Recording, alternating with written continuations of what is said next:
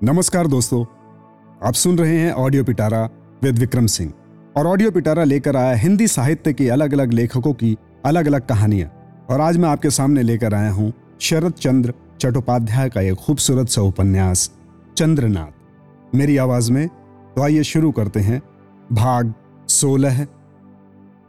चंद्रनाथ ने इलाहाबाद का टिकट लिया था, परंतु बीच में अकस्मात संकल्प बदल गया और वो काशी आ पहुँचा। साथ में जो दो नौकर थे, उन्होंने किराए की गाड़ी तय करके सामान इत्यादि चढ़ा दिया। चंद्रनाथ उसमें नहीं बैठे। उन लोगों को डाक बंगले पर इंतज़ार करने के लिए कहकर पैदल ही एक और निकल पड़ा। रास्ता चलते चलते उसे तकलीफ़ हो रही थी। मुँह सूख कर पीला हो गया और अपना कदम रखना उसे ऐसा लगता था जैसे वो अपनी छाती पर पाँव से चोट मार रहा हो। फिर भी वो चलता ही रहा। रुक ना सका। धीरे धीरे हरिदयाल का घर नज़दीक होता आ रहा था। सब ही जैसे उसका विशेष परिचित रास्ता था। गली के मोड़ पर वो पहचानी हुई दुकान ठीक उसी तरह थी। दुकान का मालिक उसी तरह मूढ़े पर बैठकर फुलौड़ी बना रहा था। चंद्रनाथ एक बार खड़ा हो गया। दुकानदार ने सिर उठाकर देखा, परंतु साहिबी पोशाक वाले बाबू को साहस करके फुलौड़ी खरीदने का अनुरोध नहीं कर सका। एक बार देखकर फिर अपने काम में लग गया। चंद्रनाथ चला गया। इस मोड़ के बाद उसके पैर आगे नहीं बढ़ते थे।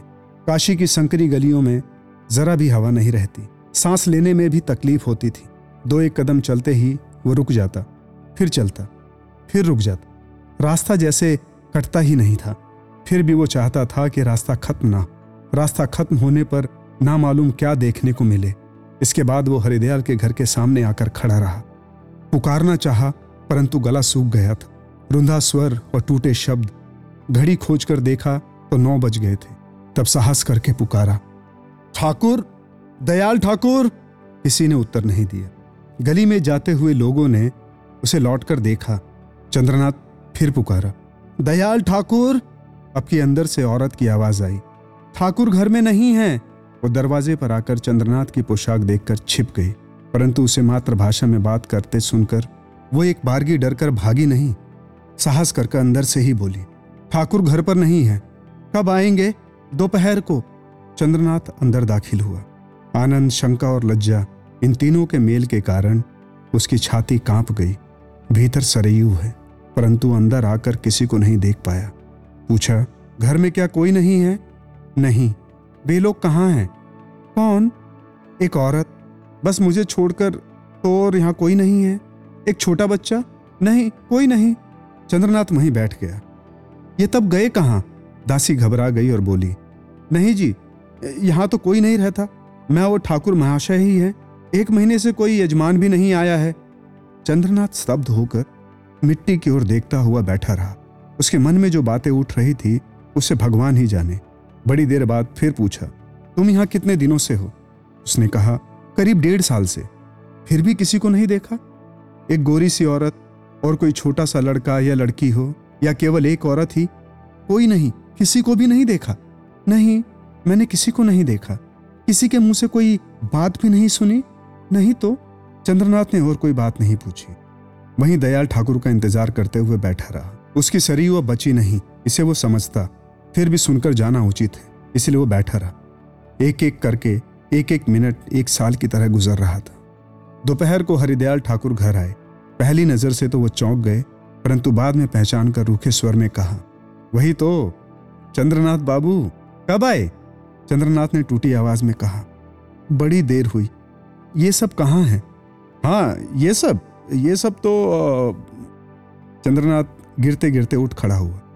जी जान से कोशिश करके अपने आप को संभाल कर पूछा, कब खत्म हुई? क्या खत्म हुआ? चंद्रनाथ ने सूखे और टूटे कंठ स्वर में चिल्लाकर कहा, सरयू कब मर गई ठाकुर? ठाकुर ने आपकी समझ कर कहा, मरेगी क्यों? अच्छी तरह है? कहाँ है? कैलाश काका के घर? वो कहाँ है? इस गली के आखिर में कटहल के नीचे वाले घर में?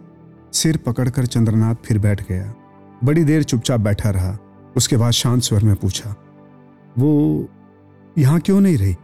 दयाल ठाकुर ने सोचा कि साफ़ साफ़ कहना बुरा नहीं है और बेकार लज्जित होने की कोई वजह भी ना देखकर साहस बटोर कर कहा, जिसे आप घर में जगह नहीं दे सके, उसे मैं क्यों दूँ? मेरा भी तो पाँच आदमियों से मिलकर काम चलता है। चंद्रनाथ समझ गया कि यह बात बिल्कुल सत्य है। कुछ सोच कर कहा, कैलाश काका के घर कैसे गई वे खुद ही ले गए। वे वे कौन है वे? काशीवासी, एक दुखी ब्राह्मण। सरयू क्या उन्हें पहले से जानती थी? हाँ खूब जानती थी। उनकी उम्र क्या है? बूढ़े हरिदयाल ने मन ही मन हंसकर कहा, उनकी उम्र शायद साठ साल की होगी। सरयू को माँ कहकर पुकारते हैं। वहाँ कौन कौन है? एक नौकरानी, सरयू और और विशु। विशु कौन है? सरयू का लड़का। चंद्रनाथ ने खड़े होकर कहा, जाता हूँ। हरिदयाल ने रोका नहीं। चंद्रनाथ धीरे से बाहर हो गया। गली के अंत में आकर एक आदमी से पूछा, कैलाश काका का घर कौन सा है? जानते हो? उसने उंगली के इशारे से दिखला दिया। चंद्रनाथ एक बारगी अंदर चला गया। सामने किसी को नहीं देखा, केवल एक हस्ट पुष्ट बालक। घर के सामने बरामदे में बैठकर एक थाली में पानी लेकर अंग प्रत्यंग को धो रहा था और बीच बीच में अत्यंत संतुष्टि से देखता था कि शीशे में उसके मुँह की काली छाया किस तरह काँप काँप कर उसके साथ हास परिहास कर रही। चंद्रनाथ ने उसे एकदम छाती से लगाकर कमरे में प्रवेश किया। बालक ना आश्चर्यचकित हुआ और ना डरा ही। देखने से लगता था कि अपरिचित लोगों की गोद में जाने से उसे कोई फ़र्क नहीं पड़ता और उसके लिए कोई नई बात नहीं। उसने चंद्रनाथ की नाक पर कांच सा हाथ रखकर और उसकी ओर देखकर कहा, कौन हो आप? चंद्रनाथ ने अत्यंत स्नेह से उसका मुँह चूम कर कहा, मैं, बाबा। बाबा? हाँ बाबा। और तुम कौन हो? मैं मैं विशु हूँ। चंद्रनाथ ने पॉकेट से चेन वाली घड़ी निकालकर उसके गले में पहना दी। पॉकेट से छुरी, पेंसिल और मनी बैग जो भी पाया, उसे पुत्र के हाथ में गोज दिया। खोजने पर भी हाथ में वो कुछ नहीं आया, जिसे पुत्र के हाथ में दिया जाता। विशु ने बहुत सा धन हाथ में पाकर पुलकित होकर कहा, बाबा, इसी बीच लखिया की माँ ने बहुत गोलमाल कर दिया। उसने हठात जंगले के भीतर से देखा कि एक साहब घर में घुसकर विशु को गोद में लिए घूम रहा है। वो सांस रोके एकदम रसोई में दौड़ पड़ी। घर में कैलाश चंद्र नहीं थे। बहुत दिनों बाद वह विश्वेश्वर की पूजा करने गए थे। सरयू भी कुछ देर पहले मंदिर से लौटकर रसोई करने बैठी थी। लखिया की माँ ने हाँपते हाँपते कहा, माई जी, क्या है रे? घर में एक साहब घुसकर विशु को गोद में लिए घूम रहा है। वो आश्चर्यचकित होकर बोली, कौन है रे? कहकर दरवाजे की ओर से देखने लगी, परंतु देख ना सकी। लखिया की माँ ने उसकी साड़ी खींचकर कहा, मत जाओ बाबा जी को आने दो। सरयू ने नहीं सुना, उसे विश्वास नहीं हुआ। आगे बढ़कर जो कुछ उसने देखा, उसने लगा कि दासी ने झूठ नहीं कहा, कि एक साहब घूम रहा है और धीरे धीरे विश्वेश्वर से बातें कर रहा है। हिम्मत करके वो जंगले के पास गई जिसकी छाया देखते ही वो पहचान जाती थी। उसे पलक झपकते ही पहचान गई। हाँ ये उसका पति चंद्रनाथ है। अंदर जाकर गले में आंचल डालकर पाँव पर सिर रखकर प्रणाम करके सरयू मुँह उठाकर खड़ी हो गई। चंद्रनाथ ने कहा सरयू ऐसी ही इंटरेस्टिंग किताबें कुछ बेहतरीन आवाजों में। सुनिए सिर्फ़ ऑडियो पिटारा पर। ऑडियो पिटारा सुनना ज़रूरी है।